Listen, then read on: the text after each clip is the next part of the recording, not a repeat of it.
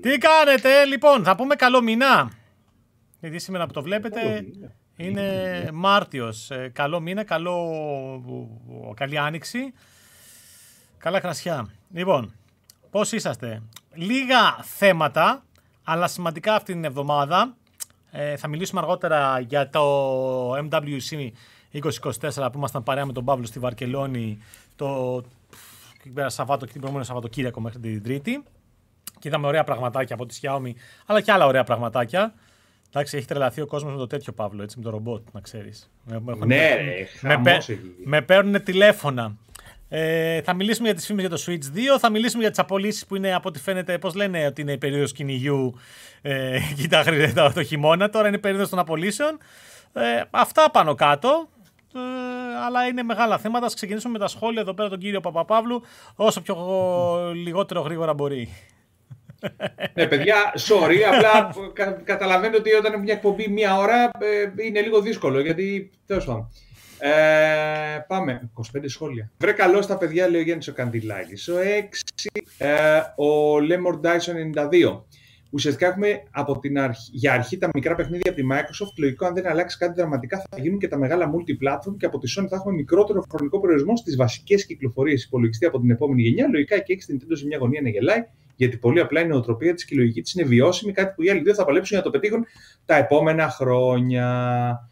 Λέτε ότι υπάρχει διαφορετική φιλοσοφία. Μπαίνει στη συζήτηση και ε, ο McQueen, ε, ο οποίος λέει: ε, Κανείς δεν γελάει, λέει και ειδικά Nintendo. Αν αποδυναμώνεται Sony και Xbox, σημαίνει ότι αποδυναμώνεται το console gaming γενικότερα. Κάτι που αργά ή γρήγορα θα πάρει και την Nintendo η μπάλα. Γι' αυτό προσπαθεί να δείξει ότι δεν παίζει το ίδιο άθλημα και δραστηριοποιείται και σε άλλους τομείς με τις ταινίες στα theme parks, στο μέσο και casual gamer να το βλέπει σαν ξεχωριστό προϊόν. Ούτε PC ούτε console, απλά Nintendo. Κοίταξε να δεις, ε, αυτό που λέει τώρα για το Nintendo το βλέπει και λίγο διαφορετικά ότι μπορεί να έρθει και η σειρά της ουσιαστικά, ξέρεις, το, το ζόρι, γιατί θα πρέπει και αυτή να πάει στις πιο μεγάλες παραγωγές, πιο ακριβές next gen ουσιαστικά, ε, είναι και ίσως και ένας από τους λόγους που μπορεί να καθυστερεί και το Switch 2. Θα τα συζητήσουμε είναι μετά. Είναι τώρα αυτό. Ναι, ναι, ναι, okay. ναι, ναι. Λοιπόν, ε, και συνεχίζει ο Lemon Dyson. Α, και ρεαλιστικά το επόμενο μεγάλο στοίχημα hardware δεν το έχει Sony, αλλά Nintendo. Μην ξεχνάμε, είναι η μόνη που αλλάζει γενιά. Πρέπει και οφείλει να δώσει το κάτι παραπάνω και το δώσει με το Switch 2. Πολύ σωστή παρατήρηση. Είναι όντως πολύ μεγάλη αλλαγή γενιάς για την Nintendo, που οι άλλοι δύο την έχουν κάνει ήδη. Ναι, θα συζητήσουμε μετά για αυτά για το Switch 2, αλλά είναι mm. όντως είναι πολλά τα θέματα για την Nintendo και όλες αυτές τις φήμες για την πότε θα κυκλοφορήσει και αν θα ήταν φέτος και του χρόνου και γιατί γίνεται όλο αυτό και τι σκέφτεται. Ναι. Ο συνεχίζει ο Lemon Dyson σχετικά με τον υπολογιστή ναι, αξίζει αν κάνεις και άλλα πράγματα όπως τα 600 και 700 ευρώ μπορείς να βρεις μια κονσόλα. Αν φτάσει ε, να κοστίζει, τόσο δεν πρόκειται να βρεις καλύτερο υπολογιστή. Το θετικό είναι ότι υπάρχει ανάπτυξη και στους υπολογιστές και ειδικά το καλύτερο είναι να υπάρχει συνολική ανάπτυξη στη βιομηχανία. Ευελπιστώ κάποια στιγμή να γίνει και ένα μεγαλύτερο άλμα στα laptops και συγκεκριμένα τα gaming laptops κάποια στιγμή θα γίνει και αυτό. Το PC είπαμε. Το PC είναι PC. Δεν υπάρχει όριο. Δηλαδή, άμα έχεις λεφτά. Λεφτά να έχεις που λένε. Ναι, λεφτά να έχεις. λέει ο Αντώνης Σαμπρό 78-76. Εγώ πάντως θα έλεγα το καλύτερο για μας είναι η κόντρα τους και να μην παίρνουμε θέση σε καμία εταιρεία όπως τα κινητά. Στο κάτω-κάτω τους πληρώνουμε και δεν μας πληρώνουν ούτως άλλως να είμαστε ένα με τον ένα με τον άλλο. Όσο για το gaming, μήπως πρέπει να περάσουμε σε μια φάση όπως το ROG Ally Steam Deck και τα λοιπά, αλλά και από το Sony και από το Xbox, αλλά με σοβαρές κονσόλες και όχι PS Portal που οπότε έχω παρακολουθήσει και θέλω να το πάρω με το 4G τηλεφώνο να μπορώ να παίξω ή έστω κολλάει, δεν ξέρω τι άλλο. Σω με το ROG Ally της Lenovo είναι καλύτερα τα πράγματα. Δεν το έχω πιάσει στα χέρια μου. Αν έχω κάπου λάθος, με συγχωρείτε, αλλά θεωρώ ότι κάπως είναι να πάει. Εντάξει, ε, ε, το, ε, το, η, Nintendo έπιασε τον παλμό, μάλλον ναι, έπιασε τον παλμό και δημιούργησε την αγορά με το Switch στα mobile και απλά τα τελευταία χρόνια τα είπαμε ότι έχουν, γίνει πολύ, έχουν οριμάσει πολύ το hardware για να μεταφερθεί το PC hardware σε τέτοια συσκευή ε, φορτής ε, κονσόλας και προφανώς το Ally και το Legion Go κάνουν πολύ περισσότερο από το Portal που είναι απλά μια streaming συσκευή, έτσι. Δεν έχει υπάρχει καμία σύγκριση. Είναι κανονικές κονσόλες που απλά έχουν Windows. Αν η Microsoft μια μέρα αποφασίσει να βγάλει μια έκδοση των Windows ε, τύπου Steam Deck, ξέρεις, Steam OS, όπου είναι ένα περιβάλλον μόνο για gaming, Δηλαδή Windows Games, δεν ξέρω πώς θα το πει ρε παιδί μου, ένα τέτοιο περιβάλλον με κομμένα όλα τα. ό,τι τρέχουν τα Windows που είναι και καλά για, τα, για κανονική εργασία υπολογιστή για να απελευθερώσει ακόμα περισσότερους πόρου. Εκεί ε, θα είναι ακόμα μεγαλύτερος ο ανταγωνισμός και για το Steam Deck και για την Nintendo. Έτσι. Γιατί αυτή τη στιγμή θεωρούμε ότι είναι νης τα, ε, αυτές οι PC handheld συσκευές. Δεν είναι ακόμα mainstream. Ναι. Λοιπόν, συνεχίζω με σχόλιο με άλλο πλάνο εδώ, έτσι. λοιπόν, ο Μακουίν γράφει σε άλλο σχόλιο. Θεωρώ ότι είναι βέβαιο ότι οδεύουμε σε ριζικές αλλαγές στην καθημερινότητά μας λόγω της εξέλιξης των AI μοντέλων και συγκεκριμένα στην εκπαίδευση. Και μιας και το ανέφερε ο Παύλος, νομίζω ότι πολύ σύντομα θα αλλάξει όλο το εκπαιδευτικό και παιδιά και εμείς λογικά θα διδασκόμαστε στο πώς θα μπορούμε να εκμεταλλευτούμε και να χρησιμοποιήσουμε την AI για να συγκεντρώσουμε σωστές πληροφορίες και γνώσεις ανάλογα με τις εκάστοτε ανάγκες, χωρίς να είναι ανάγκη η ύπαρξη δασκάλου. Πολύ σύντομα τα ξεπερασμένα βιβλία με την υποκειμενικότητα στη σύνταξή τους και την επίκαιρη φύση τους θα καταργηθούν και αντίστοιχα θεωρώ και η εκπαιδευτική όσον αφορά την δίδαξη, ε, την εκδίδαξη ακαδημαϊκής γνώσης, μιας και τα μοντέλα γλωσσών είναι πιο άμεσα και αντικειμενικά και σύντομα θα είναι και πιο αξιόπιστα. Δεν θεωρώ ότι θα εξαλειφθεί το επάγγελμα, απλά ότι θα αλλάξει η φύση του. Και λογικά σε μια τέτοια κοινωνία το επάγγελμα του παιδαγωγού που θα διδάσκει τα κοινωνικά καθώς πρέπει και το φιλοσοφικό και καλλιτεχνικό κομμάτι θα γίνει πιο απαραίτητο. Ξέφυγα από το gaming, αλλά το αφήνω έτσι κουβέντα να γίνεται να γράφει και τον αλγόριθμο του YouTube. Λέω. Ευχαριστούμε για τον αλγόριθμο. Εντάξει, το πολύ, πολύ αναλυτικό το συγκεκριμένο. Ναι, ωραίο, πολύ ωραίο σχόλιο. Πολύ ωραίο ναι, σχόλιο. ναι, πάρα πολύ ωραίο το συγκεκριμένο σχόλιο. Πάμε, συνέχισε. Ο TML, χάρη σε εσάς πήρα ήδη στη δωρεάν συνδρομή Antenna Wedding Day, δεν το έχω διαβάσει και ακούσει πουθενά. Ο Mr. Πάνισερ λέει: Το καταλαβαίνετε, μας έχετε καλομάθει. Λέει επίσης: Μας έχετε παχύνει με μερέντα και μπισκοτάκια σε κάθε προβολή. Ρε, αδερφέ, φάκα μια μπανανίτσα τώρα. Τι μπισκοτάκια και μερέντα τώρα εδώ πέρα τώρα. Μπανόφι! Μπανόφι! Προσπαθούμε να, να μαζέψουμε κανένα τέτοιο και πήγαμε στη Βαρκελόνη με τον Δημήτρη και φάγαμε ό,τι τρογότανε. Φάγαμε. Λοιπόν, Συμφωνώ πως η gaming ενασχόληση μέσω του PC. Κάτσε να σε βάλω σε βλέπω και γιατί εδώ κάνει διάφορε τώρα που το αλλάξει κάμερα. Συμφωνώ πως η gaming ενασχόληση μέσω του PC θέλει μια σκέψη και ένα ψάξιμο παραπάνω. Νομίζω σε βάθος χρόνου βγαίνεις κερδισμένος, λέει ο Zap Dim και το απαντά ότι σαν τρελαμένο πισά στο PC Gaming είναι το απόλυτο, αρκεί να έχεις πολλά λεφτά πλέον. Παλαιότερα δεν ήταν έτσι. Ο Μίτσος 2677 συμφωνώ και επαυξάνω για το θέμα ταχύτητη ανάγνωσης των σχολείων από τον κύριο με το πολλά πει στο όνομα. Για να είμαι δίκαιος όμως, τον ευχαριστώ γιατί μου θυμίζει τα νιάτα μου. Δεκαετία 80 είχαμε έναν ιερέα στο χωριό που σε μία ώρα περίπου έβγαζε όλη την Κυριακάτικη λειτουργία. τον είχαμε για Θεό, εμείς τα πιτσιρίκια, γιατί όλη αυτή η διαδικασία ήταν βασανιστήριο για εμά τα πεντάχρονα εξάχρονα. Αγαπητέ φίλε Μίτσο 2677, είναι, τα σχόλια έχουν αρχίσει και γίνονται πολλά και είναι λίγο, είναι λίγο Επίσης τώρα που το θυμήθηκα, για να, ναι. να ρίξω λίγο καντήλιασμα. Α, ε, ναι, γιατί δεν είναι αυτή η εβδομάδα το ναι, καντήλι ναι. τη εβδομάδα, ε. Το καντήλι τη εβδομάδα. Πρέπει να βάλουμε ενότητα. Το καντήλι τη εβδομάδα. λοιπόν, την προηγούμενη εβδομάδα, παιδιά, προσπαθούσα να ανεβάσω στο Spotify την εκπομπή σε βίντεο. Πρέπει να δοκίμασα χωρί πλάκα 90 φορέ να ανέβει το βίντεο. Ανέβηκε τελικά. Καμία με βίντεο ανέβηκε μόνο ήχο. Εντάξει, δεν θα κάτσω να πεθάνω όλο με το Spotify, έτσι κι αλλιώ. Λοιπόν, οπότε, ναι, τέλο πάντων. Ε, πάμε Πάμε στο επόμενο. Έλα, ε, είναι ε, Ε; Ο Βάλκον λέει. Είμαι με, με 1660 Ti και παίζω 1080p στα medium. Μια χαρά κάνει πισάκι με λίγα λεφτά. Το 4K είναι πολύ ακριβώ σπορ δυστυχώς. Πήρα και εγώ τον κωδικό από τη ΔΕΗ για Antenna Plus. Δεν με αφήνει να δω τίποτα από PC γιατί νομίζω ότι έχω projector. Τραγικό site. Το Antenna λέει είναι μόνο για mobile συσκευές, ό,τι να είναι. Προφανώς και παίζει. Αλλά αυτό που βλέπεις είναι επίπεδο PS5 προφανώς. Αυτό λέμε. Ε, να ρωτήσω κάτι. Τώρα σοβαρά. Το Antenna Plus, δηλαδή έχεις την τηλεόρασή σου, δεν μπορείς να κάνεις cast από το tablet, ας πούμε, από το tablet στην τηλεόραση, το κόβει; Cast, ε, δεν το έχω δοκιμάσει, να σου πω την αλήθεια. OK. Okay. Θα έχει ενδιαφέρον αυτό πάντως. Δηλαδή, αν έχεις τη συνδρομή, δοκίμασε το κάποια στιγμή να το δούμε στην επόμενη τέτοια να το απαντήσουμε. Γιατί έχει πολύ ενδιαφέρον αυτό το πράγμα. Αν δεν σε αφήνει να κάνεις και κάτι, εντάξει, μιλάμε για, για επικών διαστάσεων. Beep. Α, το βλέπεις μόνο στο κινητό; Έλα ρε φίλε αν το βλέπεις μόνο στο κινητό και 1540 έχουν πει τόσες τεχνολογίες. Τώρα άσε με σε παρακαλώ. Πρέπει να πάρεις ένα τάμπλετ 15 ίντσες για να το βλέπεις. Φίλε, εντάξει τώρα, αυτό. Το, το, το iPad τα μεγάλα πόσο ήταν, 18 κάτι, πόσο ήταν. Και Όχι, το πιο μεγάλο το iPad ξέρω πόσο είναι αυτό, 14 είναι εκεί πέρα. Και το, και, Α, το, το... και το Ultra, το Galaxy, πόσο είναι, κάπου εκεί γύρω στους 14 okay. είναι. OK, okay, okay, okay, okay. Λοιπόν, πάμε, φύγαμε από τα σχόλια. Ωραία, λοιπόν, πάμε στα θέματα της εβδομάδας. Mobile World Congress 2024.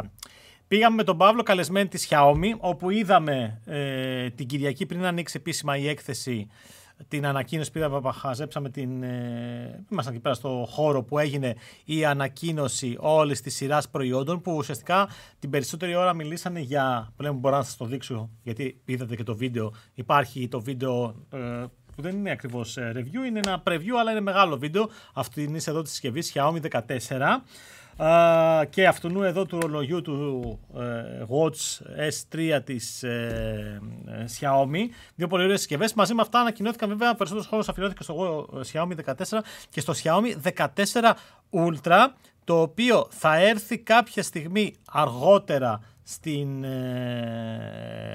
Ελλάδα, μάλλον τον Απρίλιο.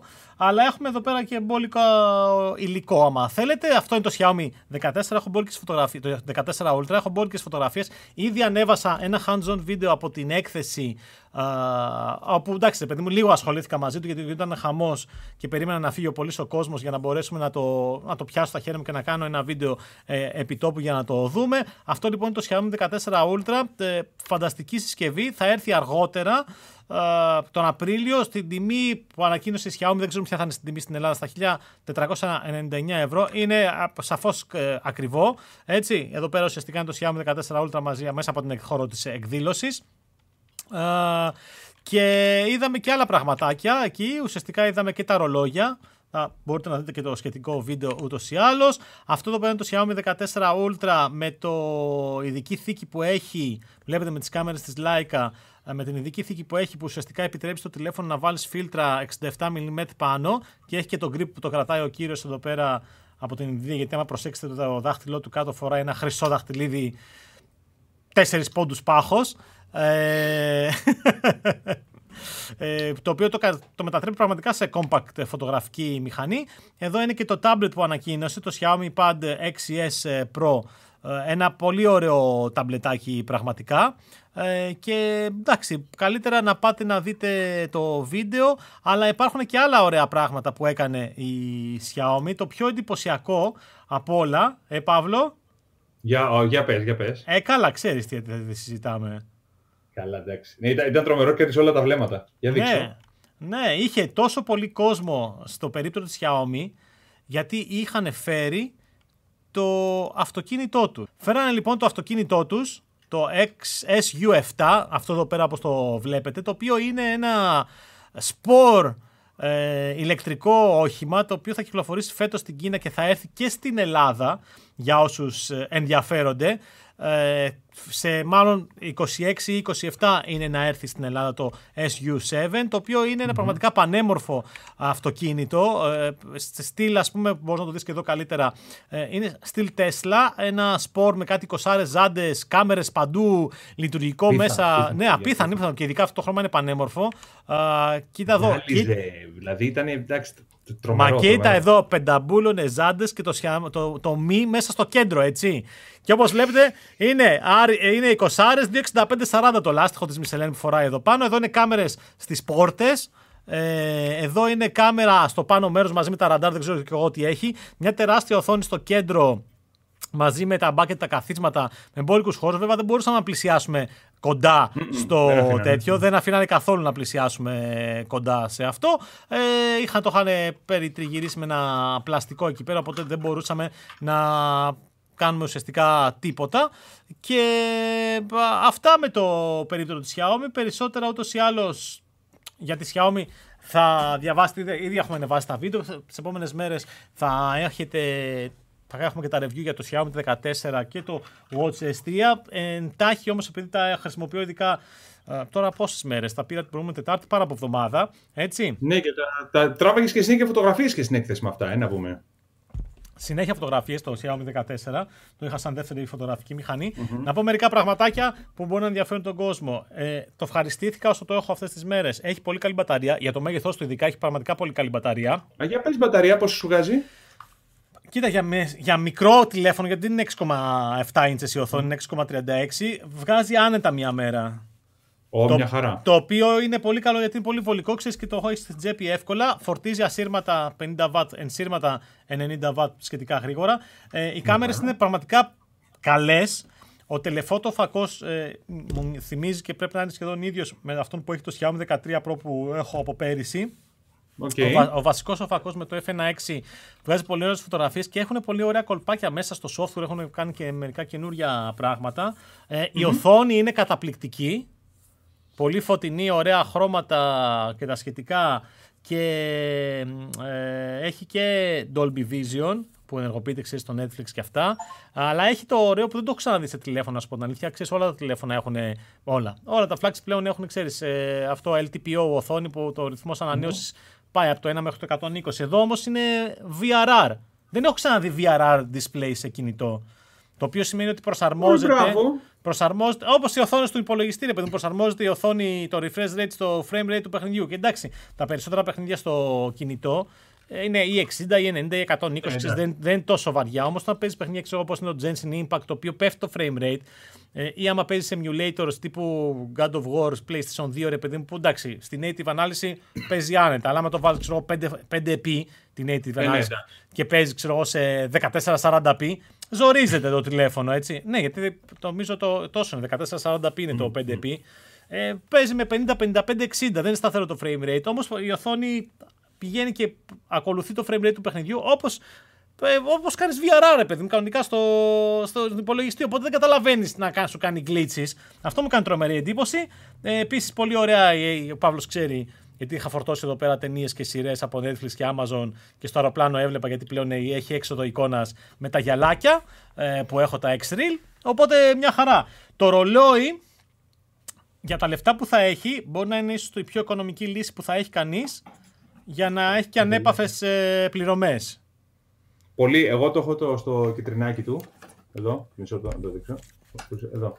Ναι. Σε κυτρινάκι, λουρί και καντράν και τέτοιο έχω βάλει Όχι, περίμενε, δεν είναι το έχεις έτσι. Αλλιώς σου ήρθε. Γιατί αυτό εδώ πέρα πάει και βγαίνει. Ναι, ναι. ναι ρε, καλά, εντάξει. Εγώ σου λέω, έβαλα το κυτρινάκι, έβαλα το watch face το κίτρινο, έβαλα το λουράκι το κίτρινο. Το οποίο βέβαια το λουράκι, να σου πω την αλήθεια μου, δεν με πολυτρελαίνει.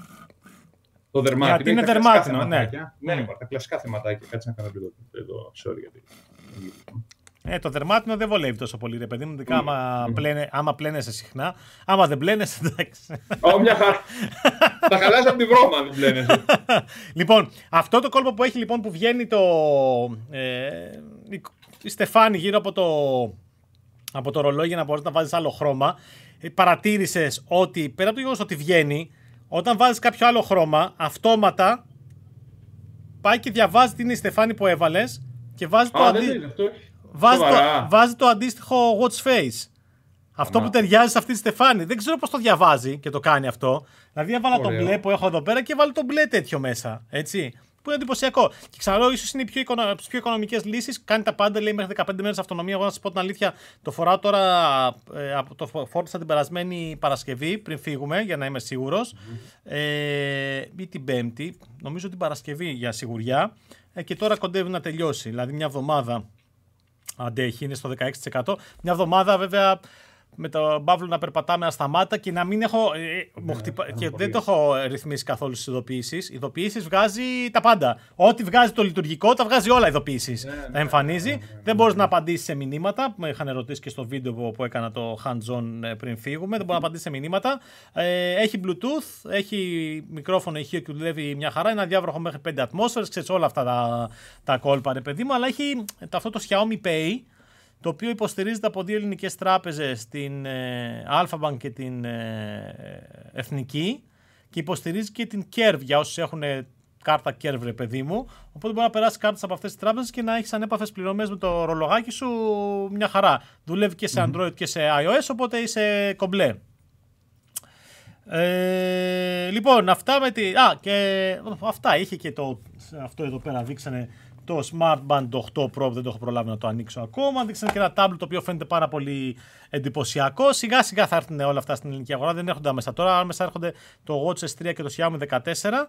Ε, το Xiaomi 14 μόνο 512, 12 GB. ενταξει Λοιπόν, πάμε να δούμε και κάτι άλλο τώρα. Ε, που είναι το πριν, μια μέρα πριν. Θα σας δείξω τώρα μια φωτογραφιάρα εδώ πέρα του φίλτα του. Ποια φωτογραφία. Αυτή να είναι. Μια μέρα πριν γίνει το event της Xiaomi πήγαμε, είχε η TCL ρε παιδί μου ένα ε, όχι, την ίδια μέρα πήγαμε το πρωί. Για να πάμε το Σαββάτο, δεν προλάβαμε. Πήγαμε την Κυριακή το πρωί. Ναι, την Κυριακή το πρωί, όπου είχε εκεί πέρα τον. Ε, Πώς το λένε, ένα χώρο για να χαζέψει προϊόντα της. Και αυτά είναι τα καινούργια γυαλιά της TCL ε, για 3D, τα οποία έχουν οθόνες μέσα. Δεν ξέρω αν φαίνεται, μπορεί και να φαίνεται εδώ πέρα η οθονίτσα μέσα που, βλέπει ο Παύλος. Ε, είναι πολύ ψαρωτικά. Ουσιαστικά αυτά είναι γυαλιά οθόνης. Έχουμε δείξει αντίστοιχα και της TCL και της Excel. Δεν τα έχω παρουσιάσει. Της TCL στο κανάλι στο YouTube παλιότερα μπορείτε να τα χαζέψετε. Ε, αυτά συνδέονται με καλώδιο που κρέμεται. Βλέπετε εδώ πέρα κρέμεται από τον Παύλο. Με κάποια συσκευή εκείνη την ώρα το είχαν σε Steam Deck. Α, στο PlayStation δεν το είχαν. Στο PS5 ήταν αυτό, ναι. Στο PlayStation 5 ήταν αυτό και έχουν ηχεία και βλέπεις εκεί μέσα σε ανάλυση 1080p μέχρι 120 καρέ. Αυτά είναι τα άλλα γυαλιά της ε, TCL. Εκείνα λεγόντουσαν, περίμενε πώς λεγόντουσαν αυτά, δεν θυμάμαι κιόλας. Ε, τα R, τα R, Neo, R, R Neo 2. Κάπως έτσι λεγόντουσαν, ε, κάτσε για την ακρίβεια το έχω εδώ. Ε, Ray, Ray Neo R2. Ray Neo R2 είναι αυτά.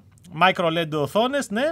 Τώρα αυτά εδώ πέρα που βλέπετε που φοράω εγώ εδώ ε, είναι διαφορετικά. Αυτά ουσιαστικά είναι AR γυαλιά ανεξάρτητα, εξάρτα έλεγε η σειρά. Δεν συνδέονται πουθενά, δουλεύουν αυτόνομα μόνα τους. Φαίνεται και η οθονίτσα εδώ πέρα που ε, ουσιαστικά βλέπεις κανονικά έξω, έχουν κάμερες και τα σχετικά και κάνουν αυτόματη μετάφραση, έχουν λειτουργικό, έχουν κουμπιά για να μπορέσεις να, σε αυτό το λειτουργικό να, χρησιμοποιεί, να δουλέψεις μέσα και τα σχετικά. Βλέπεις εδώ πέρα, αυτό εδώ πέρα ουσιαστικά είναι αυτό που βλέπω εγώ εδώ μέσα. Έτσι. Είναι πολύ εντυπωσιακά mm-hmm. τα συγκεκριμένα γυαλιά. Είναι λίγο μεγάλα. Αυτά είναι αυτά που φοράγει ο Παύλος, τα Ray Neo Air 2. Ε, και ξανά εδώ πέρα, εδώ πέρα φαίνονται και οι οθόνες νομίζω. Νάτες. Ε, και εδώ όλα μαζί. Και αυτά είναι τα X2, ήταν τα άλλα που σας έδειξα, τα οποία είναι περισσότερο AR ε, για, να, για augmented reality. Δηλαδή να είσαι σε ένα χώρο να σου κάνει αυτόματη μετάφραση αυτό που μιλάς.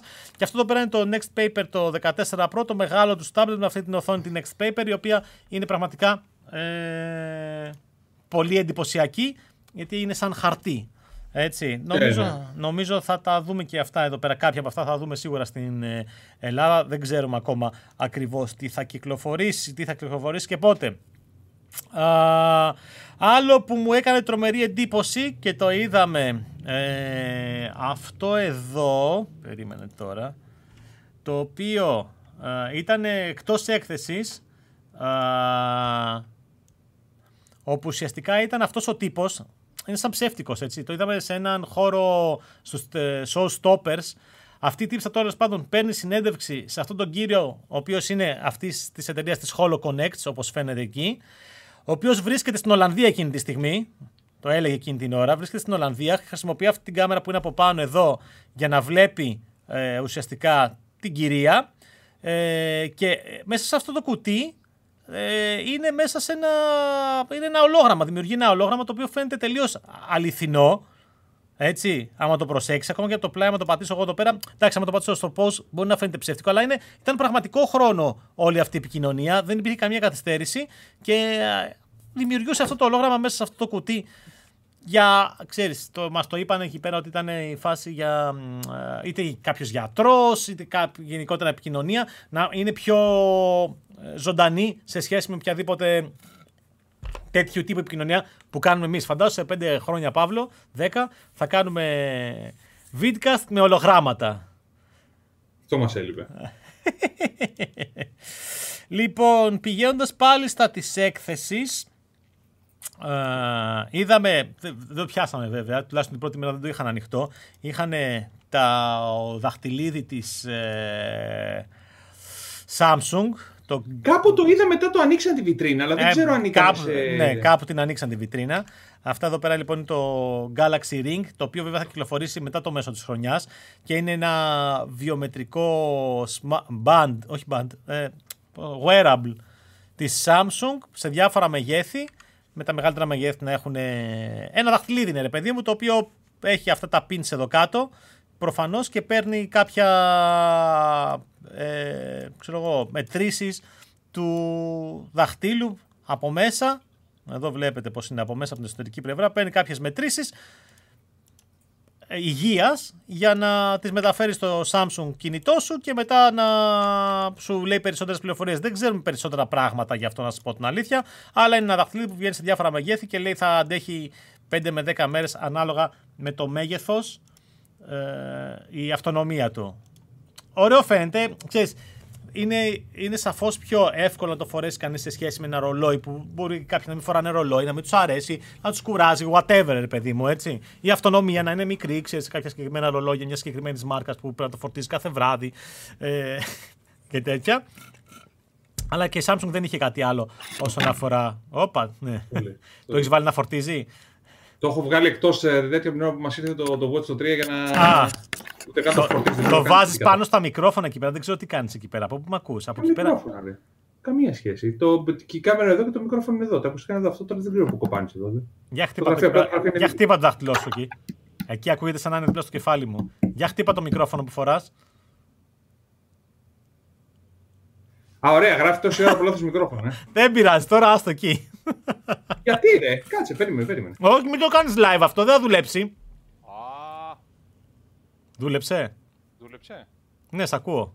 Ε, ναι, από εδώ τώρα, τώρα μιλάω από εδώ. Ρε. Πω, πω, φίλε, είναι πολύ καλύτερα τώρα.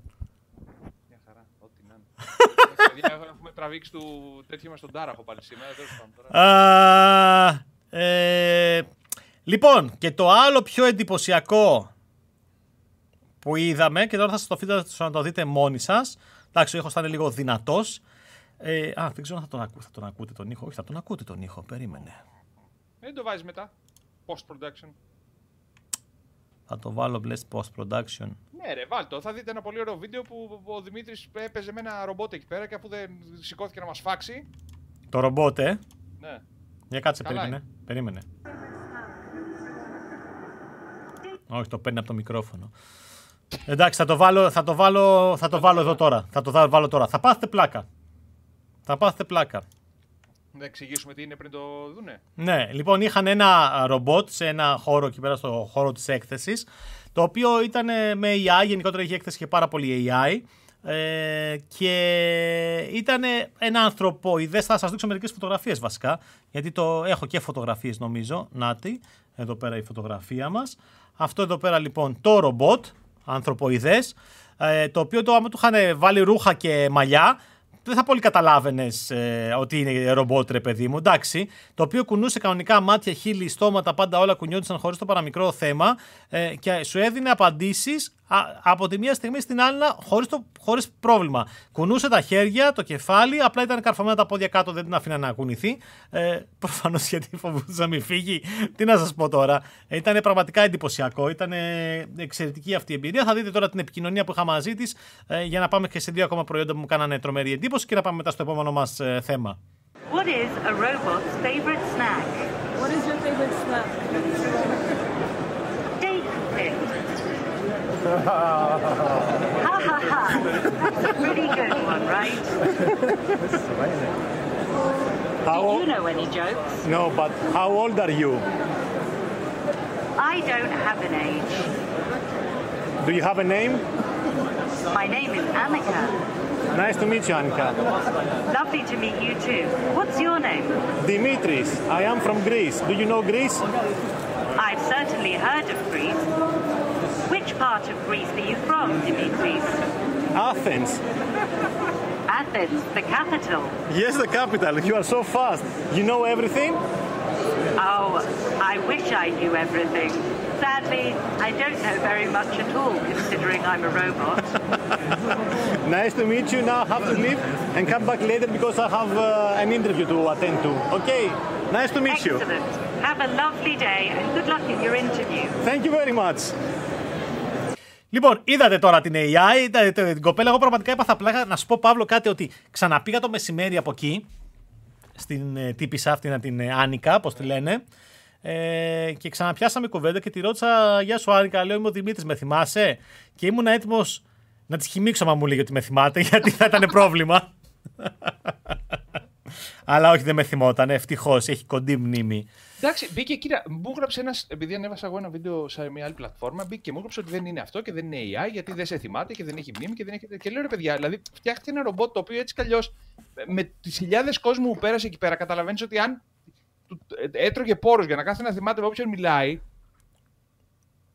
Προφανέστατα ναι. δεν είχαν εστιάσει καθόλου στο να θυμάται με ποιον μιλάει το ρομπότ. Καλά, προφ... Δεν προ... ενδιαφέρει καν. Προφανώς, όχι, ρε, δεν ήταν για αυτό το πράγμα για να θυμάται. Ε, ήταν, ήταν ξεκάθαρα. Να, και εδώ πέρα ένα άλλο πλάνο από κοντινό που την έχω να. Ε, κινείται εδώ πέρα. Βλέπεις εδώ πέρα πώς είναι το κεφάλι και το πρόσωπο, έτσι. Οι, οι αντιδράσεις στο πρόσωπο του ήταν φανταστικές. Ε; Πολύ, πολύ, οι αντιδράσεις ήταν φανταστικές. Ναι, ναι, ναι, ναι. Και τα μάτια εδώ πέρα, ε. Και το χέρι yeah. πώς το κουνάει. Και χόρευε κιόλας και τέτοια. Εντάξει. Ναι. Γενικότερα ήταν πολύ ωραίο γιατί αντιδρούσε σε πραγματικό χρόνο, απαντούσε, έκανες διάλογο κανονικά. Ναι, μα κοίτα, το πιο εντυπωσιακό είναι αυτό πώς ανοιγοκλείνει τα μάτια φυσιολογικά, έτσι. Ακόμα και το Και στόμα, αντιδρούσε. δηλαδή κινήσεις. Ναι, όποτε Ναι. τη ρώταγες κάτι περίεργο, δηλαδή ξέρεις, αντιδρούσε πολύ τέτοιο. Ήταν φανταστικό, παιδιά. Ήταν εντάξει, φανταστικό στα όρια του spooky, αλλά. Ναι, οκ. στα όρια του spooky. Μα όταν πήγα εγώ την πρώτη φορά που πήγα εκεί. Ε, να, τη- και δεν ήξερα ότι υπάρχει. Ε, όταν πήγα εκεί πέρα, ήταν ο κόσμος μαζεμένος στα δύο μέτρα απόσταση. Ε, και έκατσα κι εγώ Ναι. μαζί του, ρε παιδί μου. Έκατσα κι εγώ μαζί τους γιατί νόμιζα ότι. Εντάξει, αυτοί εκεί πρέπει να κάθονται. Και μετά τους λέει ο τύπος που ήταν εκεί πέρα δίπλα, ξέρεις και την πρόσεχε και αυτά, λέει: Ελάτε πιο κοντά. Και την πλησίασε κανείς. Δεν δαγκάνει. Μόνο εγώ πήγα που έκανα αυτή την κουβέντα που είδατε πριν. Μόνο εγώ Γιατί πήγα. είχες δει Terminator, φίλε, γι' αυτό. Ναι. Και ξέρεις τι ακολουθεί. Όχι. Λοιπόν, δύο Αχ, τελευταία προϊόντα στο booth της Lenovo που ήταν πραγματικά εντυπωσιακά. Ε, το ένα ήταν αυτό το διάφανο ε, λάπτοπ της ε, Lenovo. Ε, το οποίο ε, τώρα βλέπετε, αυτή είναι η οθόνη εδώ πέρα είναι διάφανη. Από πίσω το φυτό που φαίνεται εδώ είναι από πίσω τοποθετημένο πάνω στο γραφείο εκεί πέρα, έτσι. Και είναι κανονικά ένα, μια διάφανη οθόνη και κάτω ένα πληκτρολόγιο αφής. Εντάξει, το πληκτρολόγιο αφής δεν είναι και πάρα πολύ βολικό, αλλά νομίζω ότι είναι μια χαρά, ξέρεις, εντυπωσιακή σαν ε, εικόνα να βλέπεις ένα, μια οθόνη που είναι διάφανη. Ε, micro OLED νομίζω τύπου είναι αυτή η οθόνη. Δεν είναι αληθινό προϊόν, είναι demo. Κάτσε περίμενε γιατί βλέπουμε πάλι την άλλη. Και εδώ πέρα το άλλο που είχαν ήταν ουσιαστικά και αυτό ένα concept. Το ρολόι Παύλα smartphone. Αυτό είναι ένα smartphone με την οθόνη να διπλώνει και να μετατρέπεται σε smartwatch για, ή τέλος πάντων βραχιόλι για το χέρι. Εντάξει, αυτά είναι τώρα... Η οθόνη του λάπτοπ νομίζω ότι είναι 720p, ε, στην παρούσα φάση αυτό το demo. Έτσι, Εντάξει, έτσι, καλά. ναι. Δεν νομίζω ότι ενδιαφέρει κανένα, δεν μπορεί να το αγοράσει κανείς. Καλά, ναι, εντάξει. Ε, ναι, και είχε και δύο. Δεν ξέρω τα είδες από εκεί πέρα. Πήγες κάτω να δεις HTC Vive. Όχι. Δεν είδες; Είχε, και πέρυσι είχε περίπτωση HTC με τα Vive και είχε εδώ πέρα αυτούς τους τύπους με τα σύρματα α, headset. OK, headset και παίζανε. Παίζανε multiplayer και που δεν βλέπαν έξω. Δηλαδή βλέπαν τα headset, είχαν και τα όπλα και πυροβολάγαν κανονικά έτσι. Τέλειο. Πραγματικά τέλειο, έτσι. Πήγαιναν εκεί πέρα καθόταν κόσμος από πίσω και τους πετυχαίνανε. Ε, Εντυπωσιακό. ναι. Και το άλλο που είδα επίσης, εδώ το κοριτσάκι που χόρευε. Ε, η τύπισσα φοράει τώρα αισθητήρες και στα πόδια και στα χέρια που έχει και το κεφάλι. Βλέπεις εδώ πέρα το headset κρέμεται κάτι από εδώ πέρα και ουσιαστικά οι κινήσεις της όλες μεταφέρονται σε όλο το σημείο του, ε, του virtual κοριτσιού που είναι από πίσω στην οθόνη. Οκ. Δηλαδή, Ωραία. τι- ναι, ναι, πολύ ωραίο αυτό. Α, το κοριτσάκι που χορεύει πρέπει να ήταν 14 χρονών βέβαια, αλλά εντάξει. Τέλος πάντων. Ε, αυτό και είδα και εδώ πέρα τον κύριο, τον τύπο αυτόν εδώ, ο οποίος φορούσε... Εντάξει, Apple Vision Pro, ε. Μμ. Ναι. Ε, Deep Fire αυτή είναι εδώ πέρα η τεχνολογία. Δεν ξέρω τι του έλεγε. Προσπαθούσαν να το εξηγήσουν πώς να το χρησιμοποιήσει και αυτά, ρε παιδί μου, γιατί δεν ε, βλέπαν έξω. Και είναι και οι άλλοι τύποι που βλέπεις το καλώδιο που κρέμεται εδώ μπροστά, του κράταγε την μπαταρία για να μην του πέσει το κεφάλι, να μην του πέσει κάτω ουσιαστικά. Ε, είχε πλάκα. Εντάξει, νομίζω αυτά ήταν πάνω κάτω αυτά που μου κάνανε εντύπωση. Εντάξει, την καθίσαμε μια μέρα ουσιαστικά την επισκεφτήκαμε να δούμε άλλα προϊόντα, αλλά γενικότερα το MWC ε, δεν είναι consumer ε, έκθεση, είναι business έκθεση με περισσότερο έμφαση στα δίκτυα και στις επικοινωνίες και 5G και τέτοια. Αλλά είχε ωραία πράγματα. Τώρα, εντάξει, εγώ το αυτοκίνητο ήταν αυτό που έκανε μεγαλύτερη εντύπωση από όλα γιατί η Xiaomi, μια εταιρεία 14 χρόνων, από εκεί πέρα που έβγαζε στην αρχή μόνο κινητά, βγάζει τώρα τα πάντα για το σπίτι από πλυντήρια και στεγνοτήρια και air condition μέχρι ό,τι μπορείς να φανταστείς, μέχρι και αυτοκίνητα πλέον. Μια χαρά. Μπράβο, Λοιπόν. ρε. ε, Xiaomi. Να δούμε, Xiaomi. Πάμε γιατί τώρα έχουμε... Γιατί, γιατί χάθηκα εγώ το πλάνο. Τι, εξαφανίστηκες από το πλάνο εσύ. Έλα. Πάμε για το Switch 2. Αχ, Θεέ μου, πόσες άλλες φήμες θα γράψουμε για αυτό το πράγμα. Άκουσε με. Θυμάστε την προηγούμενη φορά που προλάβαμε πάλι τον κύριο ε, Moore's Law is Dead την ημέρα που έβγαλε και κάναμε το podcast και έγινε μετά χαμός, γράφτηκε παντού για το PlayStation Pro και το PS2 Vita, ξέρω εγώ, Vita 2 και τέτοια έτσι. Λοιπόν, σήμερα το πρωί του στέλνω του Παύλου μήνυμα εκεί πέρα γιατί μιλάγαμε ε, ξημερώματα προσπαθώντας να προλάβουμε το, ε, πώς το λένε, το deadline για να βγάλουμε σαν εταιρεία post γιατί για κάποιο λόγο έπρεπε να έχουμε και post και έρχεστε σε εμάς να αγοράσετε κάτι ας πούμε. Ναι. Θα βάζουμε πώ online εδώ πέρα εσείς, στο YouTube να μας δουν donations με πώ. Τέλος πάντων, ε, και ε, βλέ, βλέπω βίντεο ο Moores Law is Dead αυτός ο τύπος που σας γράψαμε την προηγούμενη φορά ότι είναι πολύ ψαγμένος μέσα στο hardware. Καινούρια leaks για το Switch 2. Δεν είπε πολύ ε, καινούρια πράγματα αλλά επιβεβαίωσε αρκετά από αυτά που πάνω κάτω που ξέραμε. Βεβαίωσε, βέβαια δεν επιβεβαίωσε επίσημα, αλλά επιβεβαίωσε μέσα από τις πηγές του ε, ότι ε, όντως το Switch 2 είναι καιρό έτοιμο. Δηλαδή κάποια πράγματα που τα είχε γράψει και το Digital Foundry ε, και είχε κάνει και μια έρευνα, μια, ένα, πώς να το πω το Digital Foundry, ένα ε, projection για το πώς θα είναι, τι hardware θα έχει το Switch 2 ή όπως θα λέγεται τέλος πάντων η επόμενη κονσόλα της ε, Nintendo. Ουσιαστικά επιβεβαίωσε αυτό ότι η Nvidia λέει το έχει έτοιμο από το 2022, δεν ασχολούνται καθόλου με το CPU, GPU του, ε, της επόμενης κονσόλας της Nintendo. Δηλαδή είναι, είναι έτοιμο, δεν έχουμε κάτι άλλο, απλά ε, πρέπει να... Η Nintendo κάνει ό,τι θέλει, το βγάζει όποτε θέλει. Στην πραγματικότητα αυτό είναι το concept, ότι το έχουν έτοιμο Έκανε αυτός ο Moore Lois Dead, έκανε κάποιες έτσι, σκέψεις για το τι hardware μπορεί να έχει και λέει ότι πιθανό να είναι στα 12 GB news αλλά μπορεί να το πάει η Nintendo και στα 8 το πιο πιθανό όμως είναι 12 για να μπορεί να έχει επιδόσεις και να είναι και καλύτερο ακόμα και σε κάποια παιχνίδια να παίζει ακόμα και καλύτερα από το Series S ας πούμε και τέτοια με την αρχιτεκτονική που έχει που κάποιες, κάποιοι δικοί του insiders από την Nvidia του είπαν πάνω κάτω ότι έχει. Δηλαδή ε, υπάρχει σε ένα από τα δύο που αναφέρει από insiders Nvidia ότι λέει η, αυτό που είχε γράψει το Digital Foundry για το SOC που θα χρησιμοποιεί έπεσε ακριβώς ε, μέσα. Ε, απλά έχουμε κάνει κάποιες αλλαγές ε, ακόμα όσον αφορά ε, στις αρχιτεκτονικές και κάποια καλούδια ακόμα τα οποία δεν ανέφερε τι είναι. Προφανώς κατόπιν συνεργασίας με την Nintendo. Και το concept ότι πάει 2025 παρόλο που είναι, θα είναι ουσιαστικά 2,5 χρόνων, θα, θα έχει τελειώσει το σοκ, θα είναι έτοιμο, σχεδιασμένο και κατασκευασμένο ουσιαστικά 2,5 χρόνια πριν.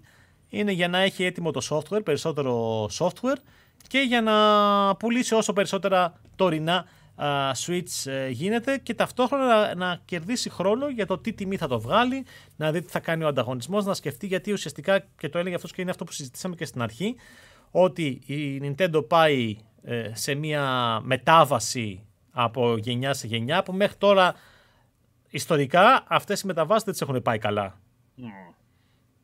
Εντάξει, είναι άλλη περίπτωση τώρα εδώ βέβαια. Είναι μια περίπτωση στην οποία η Nintendo καλώς ή κακώς τα δεδομένα είναι όλα στα χέρια της. Δηλαδή ε, έχει ένα μηχάνημα το οποίο πουλάει από μόνο του και πουλάει και με hardware πολύ παλιό. Ε, είναι η αλήθεια, πολύ παλιότερο και από των ε, ανταγωνιστών. Γενικότερα είναι σε μια φάση στην οποία πραγματικά πρέπει να αποφασίσει τι θα κάνει. Ε, το μηχάνημα θεωρητικά θα βγει κάποια στιγμή, λένε, στις αρχές του 2025, ε, backwards compatibility, να δούμε τι θα γίνει με τις, ε, άμα θα αλλάξει κάτι και στην online υπηρεσία, που σίγουρα και εκεί θέλει λίγο ε, έναν εξυγχρονισμό θα έλεγα, ε, διότι το Nintendo Switch Online παρά είναι παλιακό, σαν προσέγγιση, ε, ως προς το περιεχόμενο κυρίως, έτσι, όχι σαν προσέγγιση. Το περιεχόμενό του είναι παλιό, ας πούμε. Δεν ξέρω τώρα. Δεν, πολύ πιο φθηνό βέβαια από τα άλλα, αλλά δεν ξέρω αν θα ψάξει να κάνει κάτι άλλο. Ε, ναι, εντάξει, και θα δούμε κιόλας αν μέχρι τότε έχει βγει και κάτι από τους ανταγωνιστές έτσι. Γιατί θεωρητικά πάμε για PS5 Pro μέχρι τις γιορτές. Ναι, πολύ νωρίτερα. Ναι.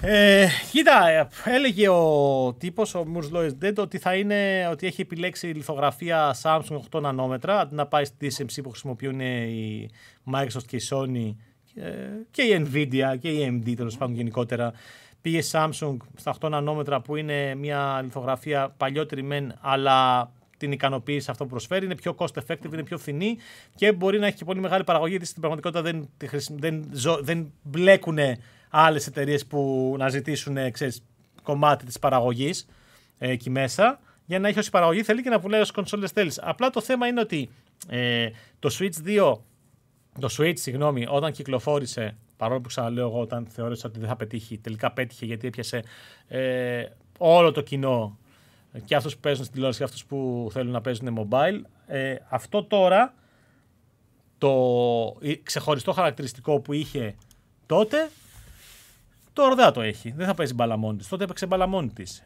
Μπορούσε να βγάλει μια τέτοια κονσόλα και ας είναι underpowered και ας μην είναι τα παιχνίδια τα πιο όμορφα τα σχετικά, γιατί δεν το έκανε κανείς άλλος. Τώρα δεν είναι μόνη της. Τώρα μπορείς να παίζεις παιχνίδια στο κινητό σου. Ε, που τότε δεν, πριν 7 χρόνια δεν υπήρχαν τέτοια παιχνίδια στο κινητό σου.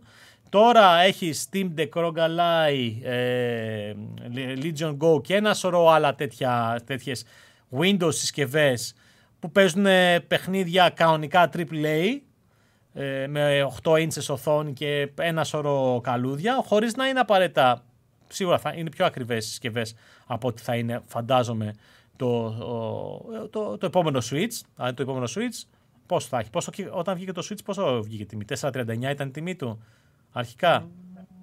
Κάπου στα 4 εκατοστάρικα δεν ήτανε. Δεν νομίζω ήταν τόσο ακριβό. Αλλά... Ε, το, LED πόσο, ε, το LED πόσο έχει τώρα; Τώρα. Σωστή ερώτηση, αλλά κάτσε να δούμε. Αχ, Εντάξει, το Steam Deck, άμα σκεφτείς ότι παίρνεις το LED με 5,5 εκατοστάρικα, ε, είναι... Το LED έχει 320 αυτή τη στιγμή. Μέσα Scrooge. Αλήθεια. Το έχει από 3,20 το λευκό. Εντάξει, 3,79 πρέπει να είναι η επίσημη τιμή. Ναι, ναι, ναι. ναι. 3,79. 3,20 το, το έχουν. Σόπα, ρε. Σε... Κάτσε, περίμενε. Αν πάμε σε Εντάξει, βέβαια μιλάμε για end of life. End of life είναι στο τέλος της ζωής του ουσιαστικά, έτσι.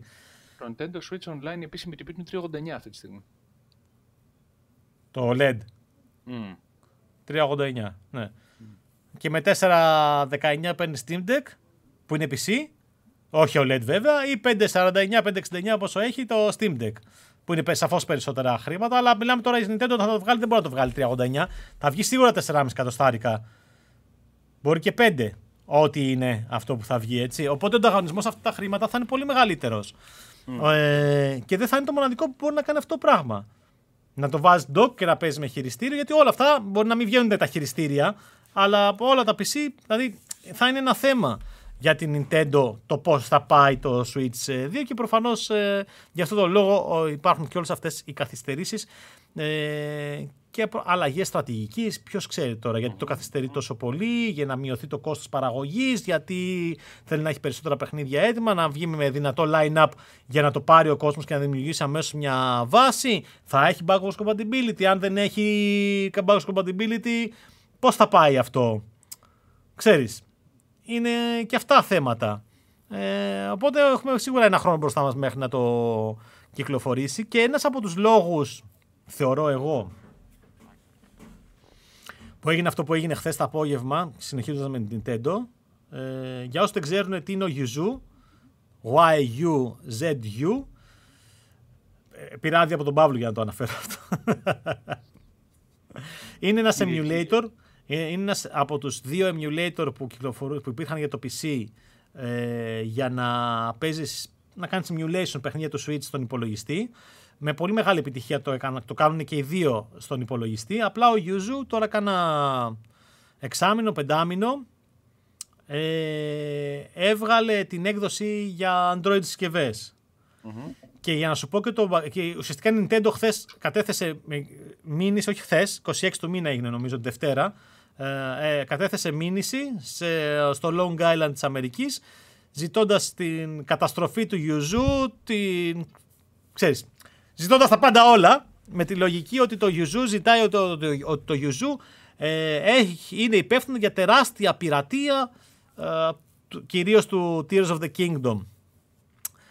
Λοιπόν, ε, να πω τώρα λίγο. Εκατομμύριο αντίτυπα λέει στο λανσάρισμα. Δεν θέλω να χάσανε γιατί είχε βγει διάρρηση και πριν την κυκλοφορία του, νομίζω. Ω, δεν είναι το μοναδικό παιχνίδι που έχει διάρρηση πριν την κυκλοφορία. Ναι, απλά του. αυτό θεωρούνταν ότι πολύ μεγάλη κυκλοφορία. Οπότε ξέρεις εκεί τους έκανε. Ναι, βέβαια το, το Yuzu δεν δίνει παιχνίδια μαζί, δεν δίνει καν τα product keys που είναι απαραίτητα για να ξεκινήσει να μπορέσει να, να, να παίξεις τα παιχνίδια. Δεν δίνει το firmware μαζί, δεν δίνει τίποτα που είναι της Nintendo μαζί. Mm, έτσι, μπορεί να στο site να σου λέει τι πρέπει να κάνεις ε, για να, όχι να βρεις παιχνίδια.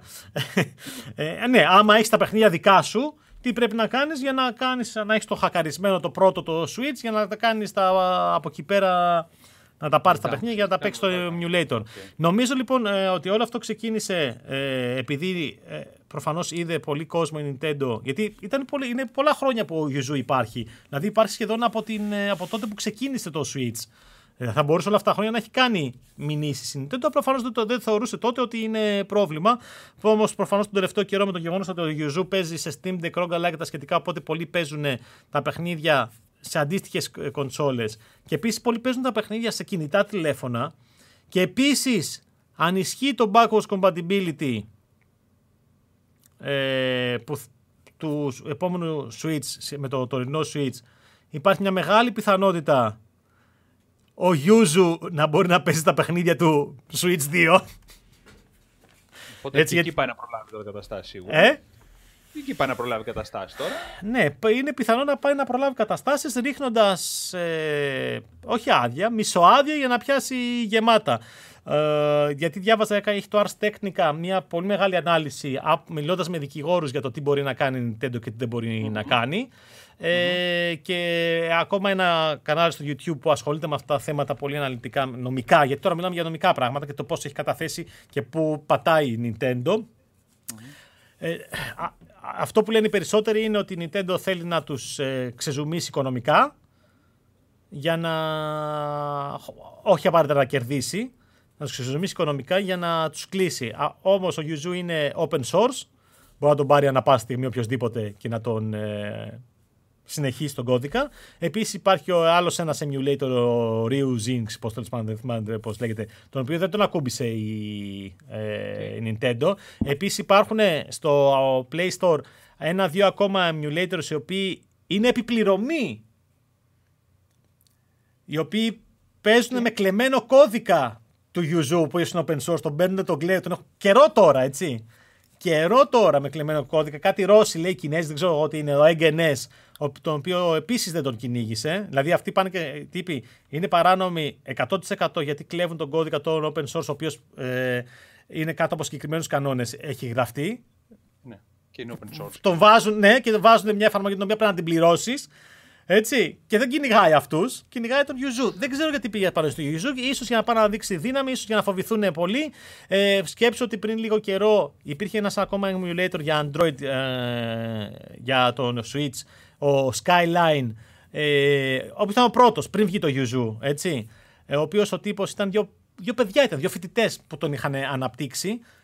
Και κάποια στιγμή, δεν ξέρω, κάποιο όταν έκανε κάτι DMC, Nintendo, DMCA εναντίον του Dolphin, νομίζω τότε που ήταν να βγει ο Dolphin στο Steam, το παρατήσανε. Λέει, δεν έχουμε καμία όρεξη να μας κυνηγήσει η Nintendo έτσι και το σταματήσανε. Ναι, δεν μπλέξει τώρα, φίλε, τώρα. Δεν μπλέξει Ε, και μετά από, αυτό, μετά από αυτό, αφού σταμάτησε το Skyline, η ομάδα του Yuzu το έβγαλε στο Android.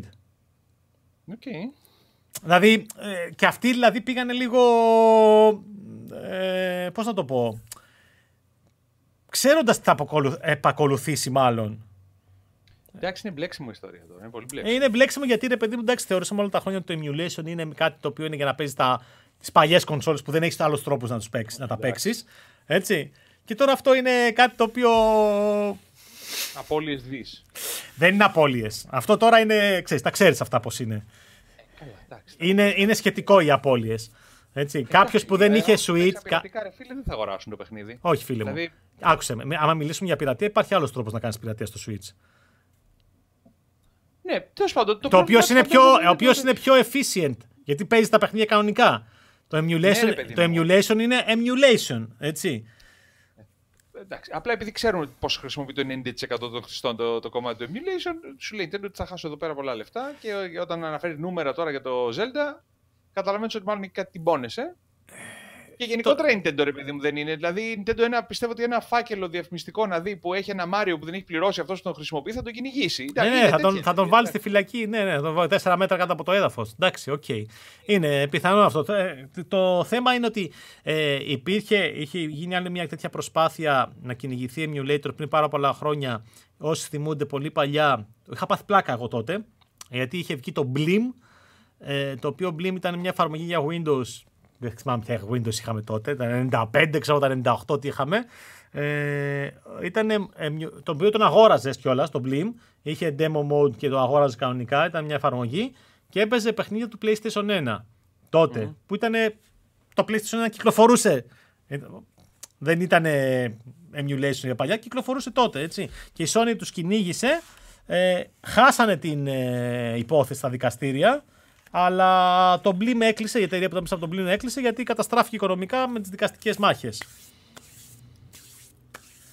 Έτσι. Και βλέπεις αυτό και λες τώρα ρε φίλε πόσο τίμιο είναι αυτό μια εταιρεία που έχει ασταμάτητα τελείωτα λεφτά ε, για να πάει στα δικαστήρια και δικηγόρους δικούς της να τα βάζει με μια μικρή εταιρεία που τελικά κέρδισε το δικαστήριο έτσι, αλλά τελικά έκλεισε γιατί τα δικαστικά έξοδα τόσο πολλά που δεν μπορούσε να τα πληρώσει. Τέλος πάντων, αυτά για το Switch.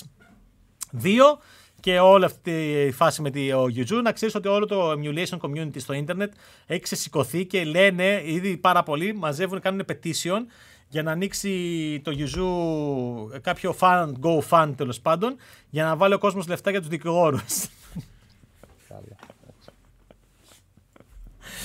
Ε, OK, okay, πάμε στο άλλο θέμα μας. Θα, θα αφήσω σε σένα το άλλο θέμα. Για πες. Τι κάνεις παιδί μου; Τίποτα, εσύ είναι πολύ δύσκολη ώρα δυστυχώς που κάνουμε εκπομπή και είναι, δεν έχω, υπάρχει μεγάλο θέμα. Ε, Θες να σε αφήσω και να το, όχι, να το κλείσω όχι, εγώ; Όχι, όχι, όχι, ας το πάμε για να το κλείσουμε. Ας το πάμε να το κλείσουμε. Πλέον είναι, παιδιά, συγγνώμη, είναι δυστυχώς τι τελευταίε δύο-τρεις εβδομάδες περνάω πολύ βαρβάτα θέματα οικογενειακών υποχρεώσεων και είναι πάρα πολύ δύσκολη η εκπομπή. Αλλά τέλος πάντων. Ε, πάμε, τελευταίο κομμάτι. Ε, ναι, τελευταίο μαζί είναι ουσιαστικά τα δύο τελευταία εδώ πέρα που έχουμε. Ναι, ε, είναι το... Οι απολύσεις. Ναι. Βγήκαν το Sony. πρωί Πέμπτης, ουσιαστικά τα τελευταία που έχουν να κάνουν με την EA, ε, η οποία ανακοίνωσε, τώρα διαβάζω κιόλας ότι απολύει το 5% του προσωπικού της, ακυρώνει το Star Wars, το FPS της Respawn, το οποίο θα ήταν με πρωταγωνιστή έναν Mandalorian, ε, και κλείνει και την ε, Ridgeline Games, η οποία ήταν μια εταιρεία που είχε αρχίσει να φτιάχνεται για να δημιουργήσει κάποια παιχνίδια. 670 άτομα από την EA θα χάσουν τη δουλειά τους. Είναι πολύ μεγάλη αλλαγή η οποία γίνεται. Ε, μάλιστα, από την, την Ridgeline Games την είχε δημιουργήσει με τον Μάρκους Λέτο, ο οποίος απομακρύνθηκε ε, ο επικεφαλής και συνειδητής της ε, και ήταν και ένας από τους δημιουργούς του Halo ε, για προσωπικούς λόγους, ανακοινώθηκε την προηγούμενη εβδομάδα και κατέκρινε την στάση της EA, η οποία γενικότερα είναι λίγο σε μια φάση δεν ξέρω τι, αλλά όλα αυτά έρχονται να ακολουθήσουν μια σειράς εξελίξεων από το PlayStation, το οποίο ανακοίνωσε ότι κλείνει το London Studio, απολύει 900 άτομα. Ε, έχω την εντύπωση ότι βρήκανε αφορμή τώρα όλοι με τις απολύσεις που ξεκινήσανε και σκάσανε μία μετά την άλλη και ε, βγάζουν όλη αυτή την πληροφορία προς τα έξω αυτή την περίοδο διότι ε, θεωρούν ότι θα έχει μικρότερη επικοινωνιακή ζημιά. Ε, όταν ξεκινήσει το, το... Εντάξει, κοίτα. Και διάβασα προχθές και για ένα ακόμα στούντιο αυτό που έχουν φτιάξει το... Απολύτω το 20... 20% του προσωπικού του που φτιάξαν το... Αχ, έλα. Uh, την είδηση και το είχα πάει λίγο πιο πίσω σήμερα απλά γιατί έπρεπε να κάνουμε ε... κάποιες άλλες. Περίμενε.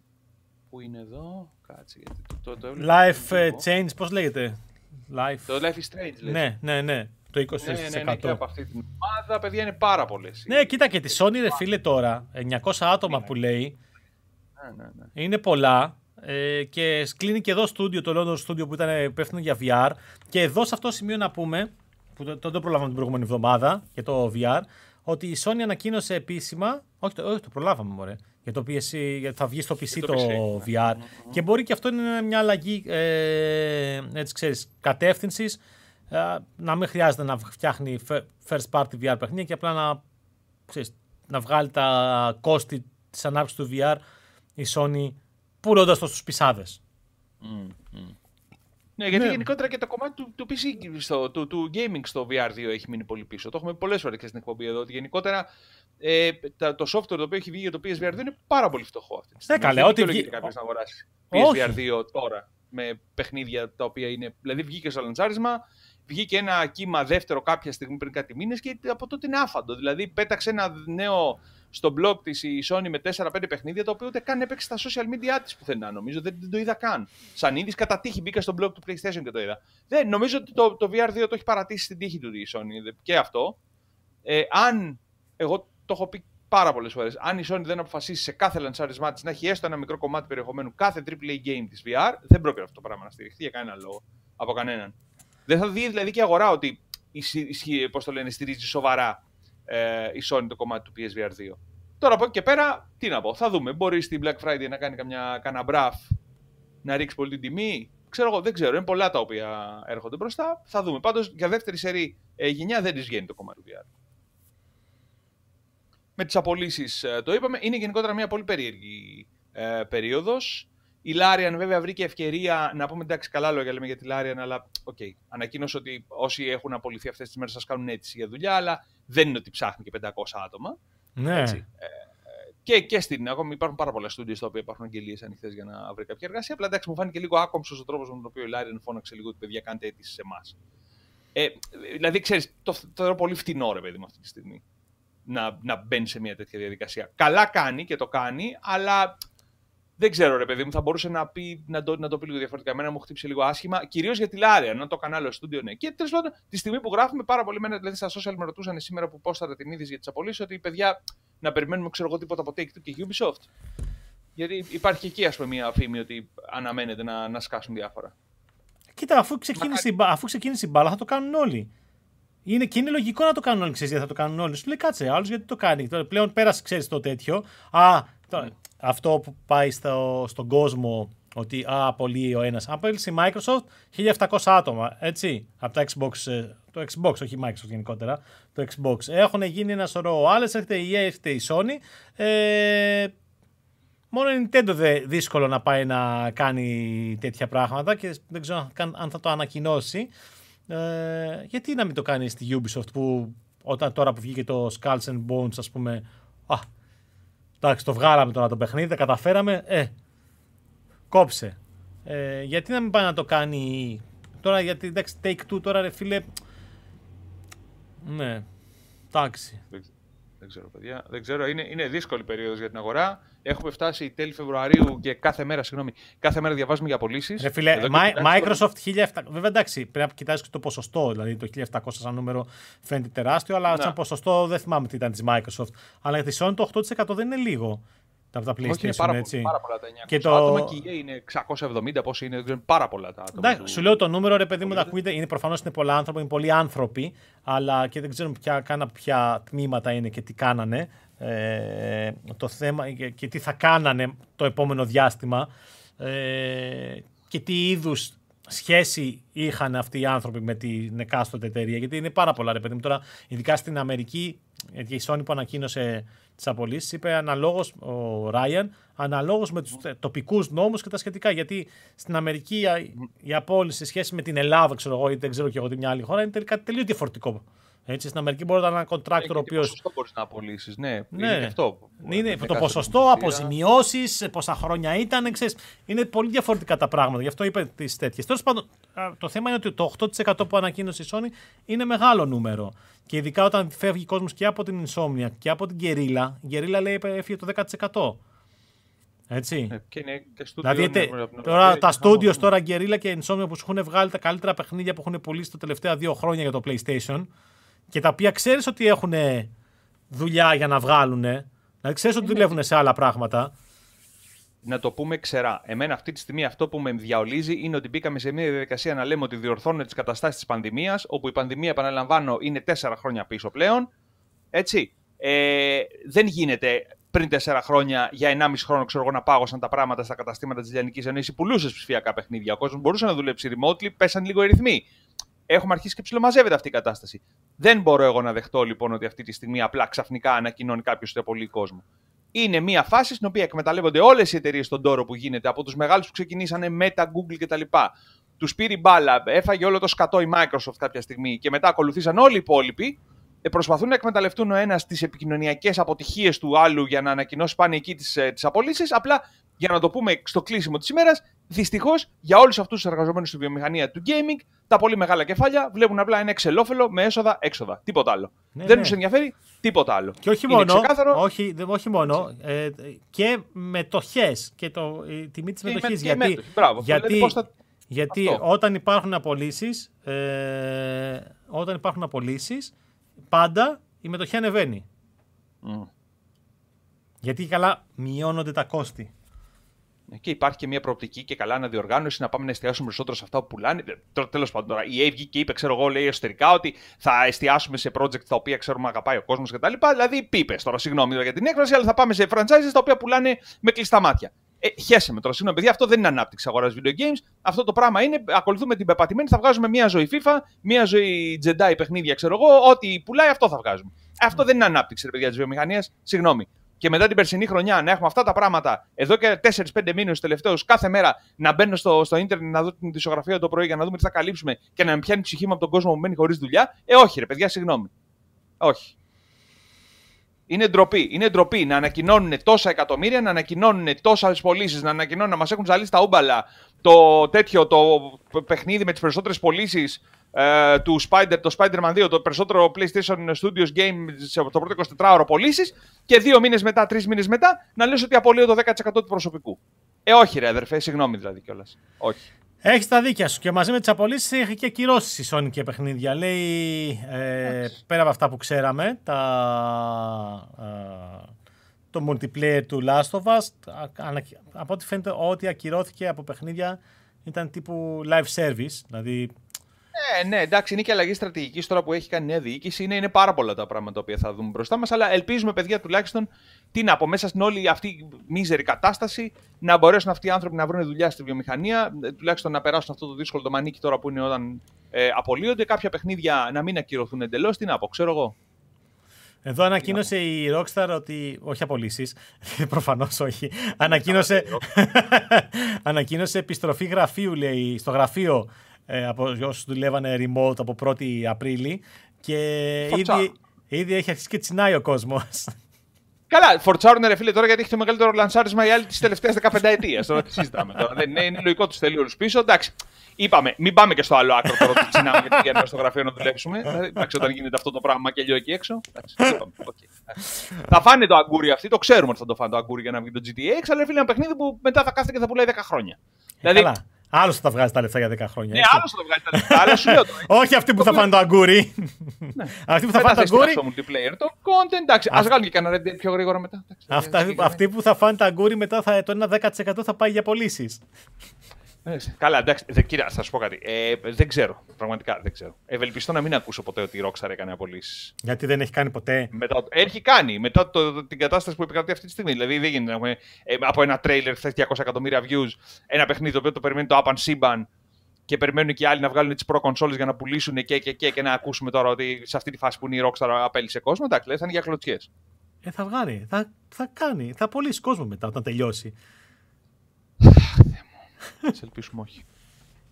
Λοιπόν, δεν είναι αστείο αυτό το θέμα. Απλά είναι, ρε παιδί μου, καταγράφουμε ναι, λίγο την, πραγματι... την πραγματικότητα. Γιατί είναι κάτι το οποίο συμβαίνει σε όλες τις εταιρείες τεχνολογίας.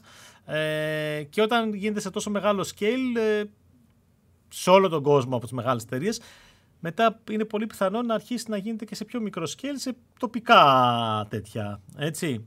Με...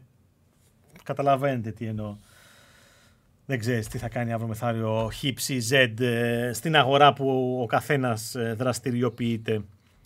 Λοιπόν, αυτά επειδή είναι πυγμένος και ο Παύλος, θα τον αφήσω, πρέπει να πάρει και τη Στελίνα τώρα από το σχολείο. Μην, μην μου πάθεις τίποτα εδώ πέρα, κανένα έμφραγμα στην κάμερα μπροστά. Τα... Λοιπόν. τα λέμε την επόμενη εβδομάδα. Next week. Που θα έχει μπει ο Μάρτιος. Όχι, έχει μπει ο Μάρτιος, τι λέω. Έχει ναι, τώρα έχει ε, εμείς το κάνουμε πέμπτη απόγευμα σήμερα. Εντάξει, φιλιά πολλά. Εντάξει. Άντε φιλιά. Καλό βράδυ, καλό πρωί, καλό. Άντε, γεια. καλό πρωί.